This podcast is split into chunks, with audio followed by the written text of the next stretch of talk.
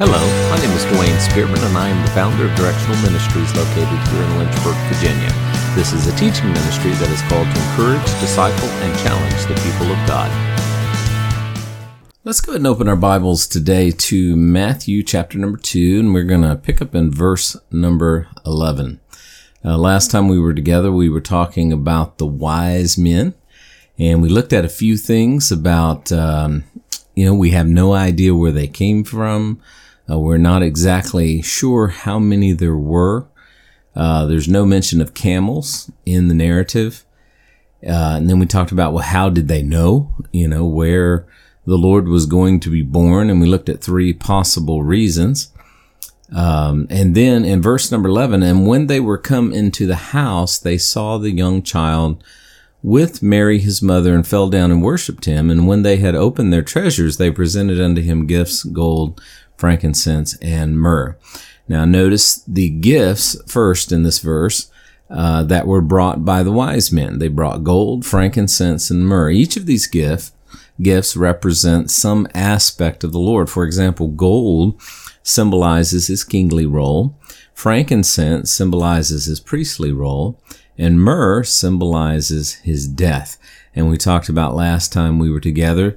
Isaiah 60 and verse number 6 looks forward to when the Lord comes back the second time. And it says that the the the people of the earth will bring the multitude of camels shall cover the land and dromedaries from Midian, Midian and Ephah. All will come and they will bring gold and incense and they will proclaim the praises of the Lord. And that's looking forward. Now notice that they only bring golden incense but they do not have any myrrh because Jesus came in his first advent to die. At his second advent, he's coming to rule and reign.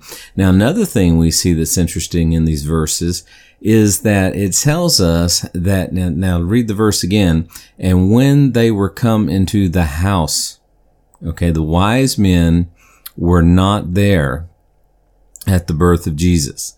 Uh, so, you know, when we place them in our nativities for Christmas, it's kind of misleading because they were not there. Um, by the time they got to, to Jesus and Mary and Joseph, they were in a house. And it's no longer, and Jesus, Jesus is no longer described as a baby, but as a young child uh, with his mother. So, a proof of this is the fact what Herod did when he figured out that he had been betrayed. Because in Matthew chapter 2 in verse number 16, it says, Then Herod, when he saw uh, that he had been, uh, let's see, I'm looking at the New King James here. Uh, Herod, when he saw that he was deceived by the wise men, he was exceedingly angry, and he sent forth to put to death all the male children who were in Bethlehem in all of its districts, listen, from two years old and under, according to the time which he had determined from the wise men. So again, the wise men were not there uh, at the incarnation, uh, the birth of Jesus. Only the shepherds were there that that evening. As a matter of fact, if you look in the narrative uh, in Luke, uh, in Luke uh, chapter two and verse number eight, it says, Now there were in the same country shepherds living in the fields, keeping their watch over their flocks by night. And behold, the angel of the Lord stood before them, and the glory of the Lord shone about them, and they were greatly afraid. And the angel said, Do not be afraid, for behold, I bring you good tidings of great joy, which shall be to all people. For there is born to you this day in the city of David a Savior, which is Christ the Lord. And this will be the sign to you. You're going to find this babe wrapped in swaddling clothes lying in a manger.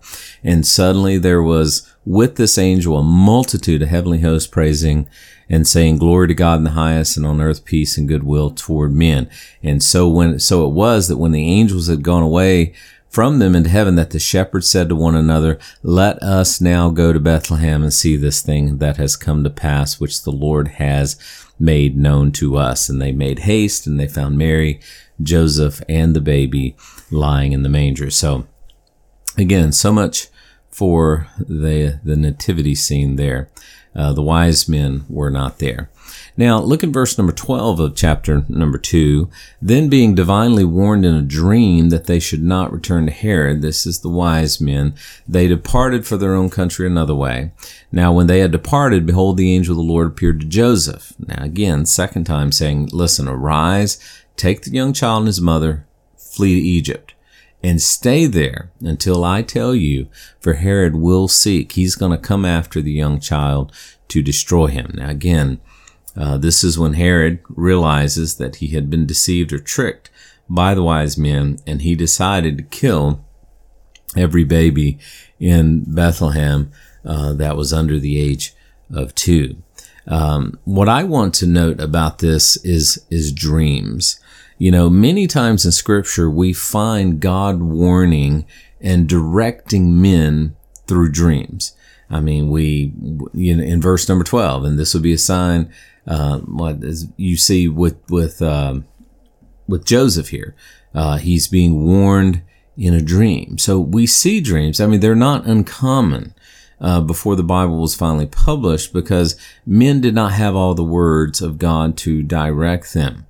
Okay, of course, some of them had the Old Testament or parts of it, which was the absolute authority, but still, um, God, it is recorded that God occasionally directed people by dreams. And, and when you look at dreams, I mean, then and today, I mean, there's, there's some good dreams. I mean, you have Genesis 23, 20 verse 3, when God came to Abimelech in a dream and said, Hey, you know, uh, that woman you're trying to make it with, uh, she's another man's wife and you better let her go. I'm going to kill you. Um, Genesis 31, 24, God came to Laban in a dream and said, Hey, you know, if you touch a hair on Jacob's head, uh, I'll kill you. Uh, in Genesis 41 1, Pharaoh dreamed a dream. Uh, and he, he sees the seven years of famine. And, um, he, you know, of course, he's directed by Joseph to start storing up food uh, during the, the seven years of plenty. Daniel 2 verse number 1, King Nebuchadnezzar, he had a dream about this, this image you know, and Daniel came and prophesied about all the empires that would follow Babylon. In every case, these dreams were accurate and they were perfectly prophetic. So God does use dreams for sure, but, and of course, there were some bad dreams. You know, there were a number of other cases where men professed to have had dreams from God, but they were lying. Uh, for example, in 1 Kings 13, 8, 13 verse 18, an old prophet professed to have received a word from an angel and he lied to a young prophet. And God ended up killing the young prophet because he had told the young prophet, you go in, you lay this prophecy down, and I don't want you to eat. I don't want you to drink. I want you to turn around. I don't even want you to go out the same way you came in. And this old prophet you know, sends word and says, listen, you know, the angel came to me too, you know, and of course it was not so. Um, in Jeremiah 23 verse number 16, uh, we see, um, quote, prophets prophesying lies to the people.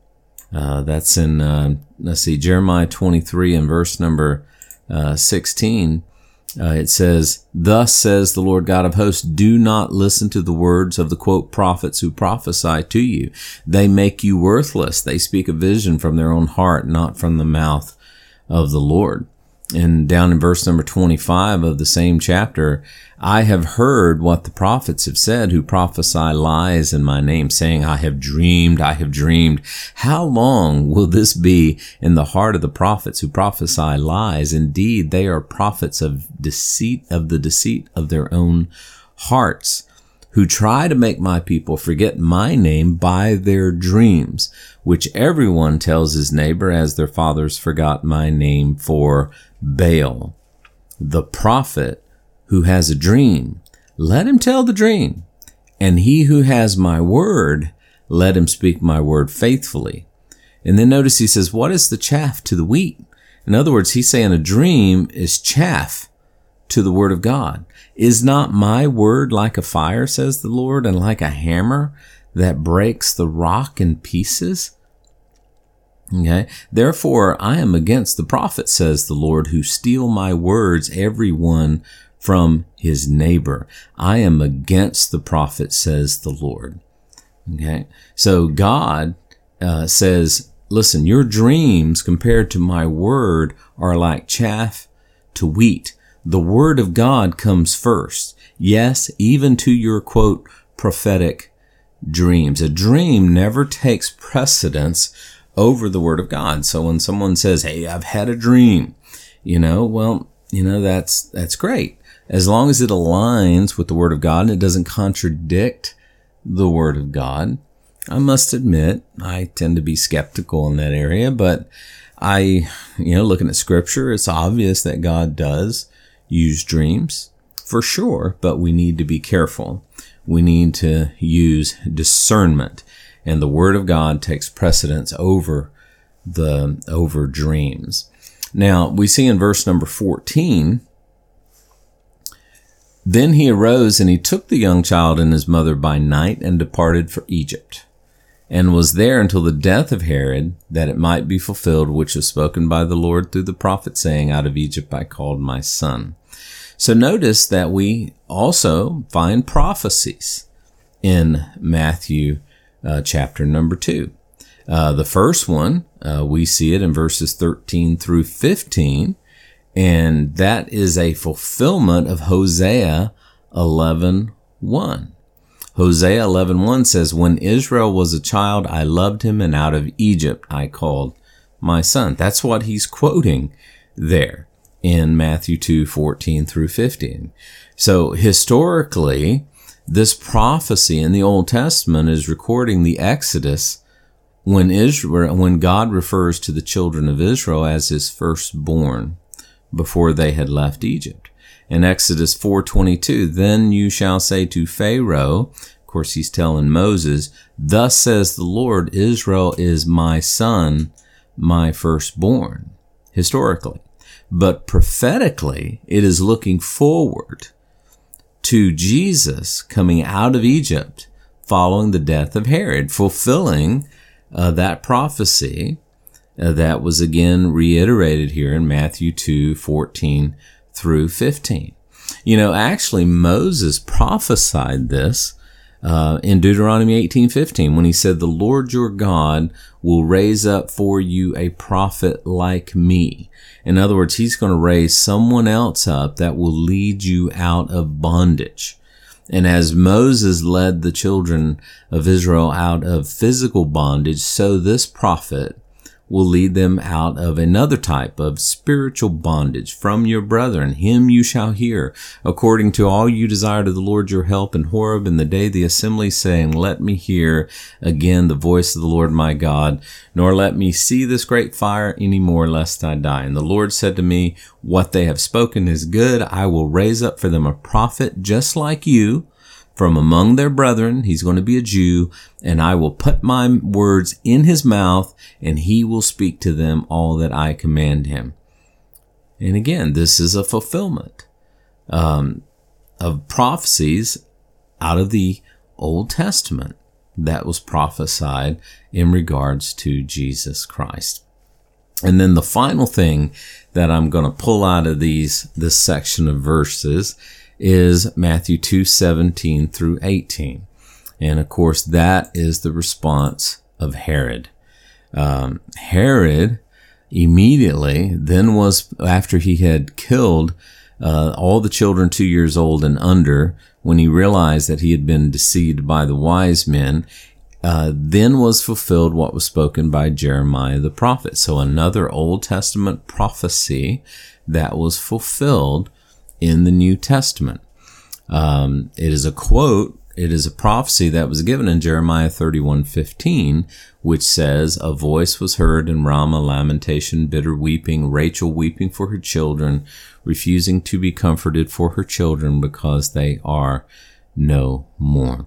Again, Israel should have recognized that the baby Herod was trying to kill was, in fact, their king. The Old Testament prophecies were being fulfilled in and through the life of Jesus Christ. And it's only the beginning. God bless you guys. Hope that you have a great day. Remember, God loves you, wants the best for you, and He's working all things out for your good.